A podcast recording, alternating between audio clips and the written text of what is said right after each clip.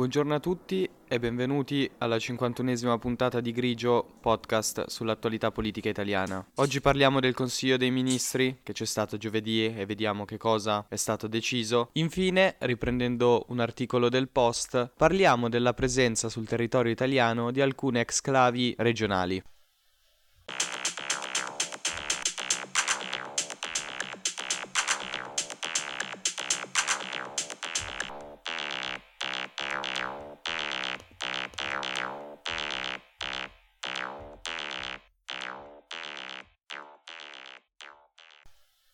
Durante l'ultimo Consiglio dei Ministri, che si è tenuto giovedì 1 dicembre, si è confermato il cosiddetto decreto NATO, che proroga le decisioni già adottate dal governo Draghi che sarebbero scadute il 31 dicembre. Queste riguardano l'invio di armi all'Ucraina. La linea dell'esecutivo Meloni è quella di continuare rispetto al precedente governo. Come riporta il Corriere, tra la fine di quest'anno e l'inizio del prossimo potrebbe arrivare sul tavolo del governo il sesto decreto aiuti all'Ucraina. Questa volta Kiev con l'arrivo dell'inverno e l'intensificazione dei bombardamenti ai punti strategici, ha chiesto di avere dei sistemi di difesa aerea per proteggere le infrastrutture del paese dagli attacchi russi che arrivano dal cielo. Sempre all'unanimità è stato approvato un nuovo decreto per Ischia. Questo prevede alcune misure in favore della popolazione dei comuni di Casamicciola e di Lacco Ameno, i più colpiti dall'alluvione. È prevista anche la sospensione dei versamenti tributari e delle cartelle esattoriali e lo stop alle udienze dei procedimenti civili e penali pendenti precedenti che vengono rinviati dopo il 31 dicembre 2022. Questa sospensione riguarda anche i giudizi amministrativi, contabili, tributari e militari fino al 31 dicembre 2022. Si è optato poi per un'amministrazione temporanea per la raffineria Isab Lukoil di Priolo in Sicilia. Il test è stato approvato sempre all'unanimità dal Consiglio dei Ministri ed è destinato alla tutela dell'interesse nazionale nei settori produttivi strategici e si compone di due parti. L'articolo 1 interviene nel settore settore degli idrocarburi al fine di assicurare una certa continuità produttiva e anche la sicurezza degli approvvigionamenti e attraverso procedure di amministrazione temporanea. Il secondo articolo invece è quello che concerne le misure compensative che si possono attivare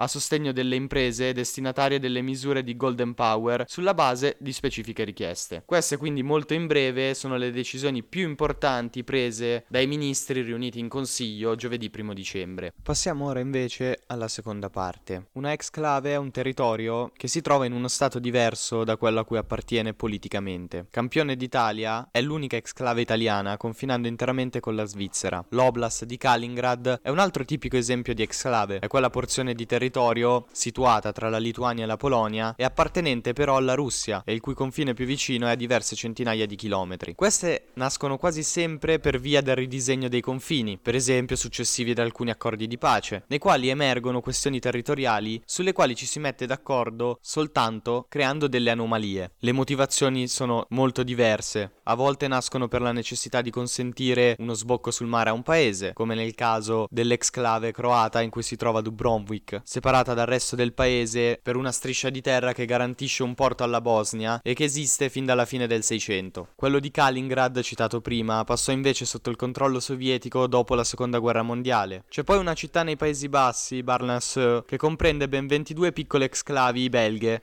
per via di complicati accordi risalenti addirittura all'epoca medievale. Queste però possono essere anche regionali, cioè piccole porzioni di territorio appartenenti a una regione che però si trovano all'interno di un'altra. E in Italia di queste ce ne sono diverse, quasi tutte nel nord e nel centro Italia. La più nota di queste è quella di Caraffaello, località che appartiene al comune toscano di Badia Tedalda, in provincia di Arezzo, ma che si trova interamente in Emilia-Romagna, in provincia di Rimini. Fino al 2009 Caraffaello si trovava nel territorio territorio di un'altra regione ancora, le Marche, prima di una variazione territoriale che ha accorpato una serie di comuni marchigiani all'Emilia-Romagna. La storia di questa exclave risale all'inizio del Seicento, quando il Granduca di Toscana Ferdinando I lo comprò dai Gonzaga di Novellara a Bagnolo. Con i suoi 15 km quadrati, quella di Caraffaello è la più grande exclave interregionale italiana, nonostante abbia meno di 300 abitanti. C'è poi un pezzetto di Emilia-Romagna in Lombardia Lombardia. Le località di Lama Superiore e Valle Inferiore appartengono alla provincia di Piacenza, ma si trovano poco oltre il confine con la Lombardia, in provincia di Pavia. La frazione di San Pellegrino in Alpe, invece, è un caso ancora più particolare. È un exclave dell'Emilia-Romagna in Toscana, ma per metà appartiene alla provincia di Lucca e per metà alla provincia di Modena. Quindi i confini di questa non comprendono interamente il centro abitato. All'origine c'è una disputa sull'appartenenza del santuario dove si crede siano custodite le reliquie di San Pellegrino delle Alpi e del suo discepolo San Bianco. Contese a lungo tra i nobili toscani ed emiliani che controllavano quel pezzo d'Italia, c'è anche una leggenda geografica secondo la quale il luogo per custodirle sarebbe stato scelto caricandole su un carro trainato da un bue emiliano e da un bue toscano, che si fermò nel posto dove oggi sorge il santuario, più o meno al confine. Ovviamente l'esatta dinamica e svolgersi di questa controversia si è in gran parte persa, ma sappiamo che non fu mai risolta e ancora oggi si fa passare idealmente il confine a metà della teca che contiene le reliquie, la testa e il busto in Emilia-Romagna, le gambe in Toscana. Oggi a San Pellegrino in Alpe vivono soltanto due famiglie. Di questa strana situazione di San Pellegrino in Alpe si sono occupati talvolta i giornali, che hanno raccontato tra le altre cose che gli abitanti devono sottoporsi alle burocrazie di due comuni diversi, ovvero Frassinoro e Castiglione, quando per esempio hanno bisogno di un permesso edilizio. Il confine passa nel bar del paese, tanto che il proprietario scherza sul fatto che serve il caffè in provincia di Lucca e lo fa pagare in provincia di Modena. Monte Ruperto invece è una frazione di Città di Castello, comune umbro, ma si trova interamente nelle Marche. Ad oggi è completamente disabitata e non ci sono nemmeno cartelli a segnalarla. Come ha spiegato il sito Malati di Geografia geografia, Monte Ruperto appartiene a Città di Castello perché nel 200 gli fu ceduta dai signori di Monte Ruperto come ringraziamento per aver inviato un contingente militare in loro aiuto. Curiosamente fu ceduto a Città di Castello anche il titolo nobiliare e oggi il sindaco della città umbra è anche il barone di Monte Ruperto. Esistono poi altri casi di exclavi ancora più piccole. Una è Contrada Iesce, appartenente al comune di Matera in Basilicata, ma circondata dalla provincia di Bari. Anche la Lombardia ha delle piccolissime tantissime exclavi in Piemonte, più precisamente in provincia di Alessandria, appena oltre il fiume Po, che appartengono amministrativamente alla provincia di Pavia. Quindi questa è la situazione sul territorio italiano per quanto riguarda le exclavi.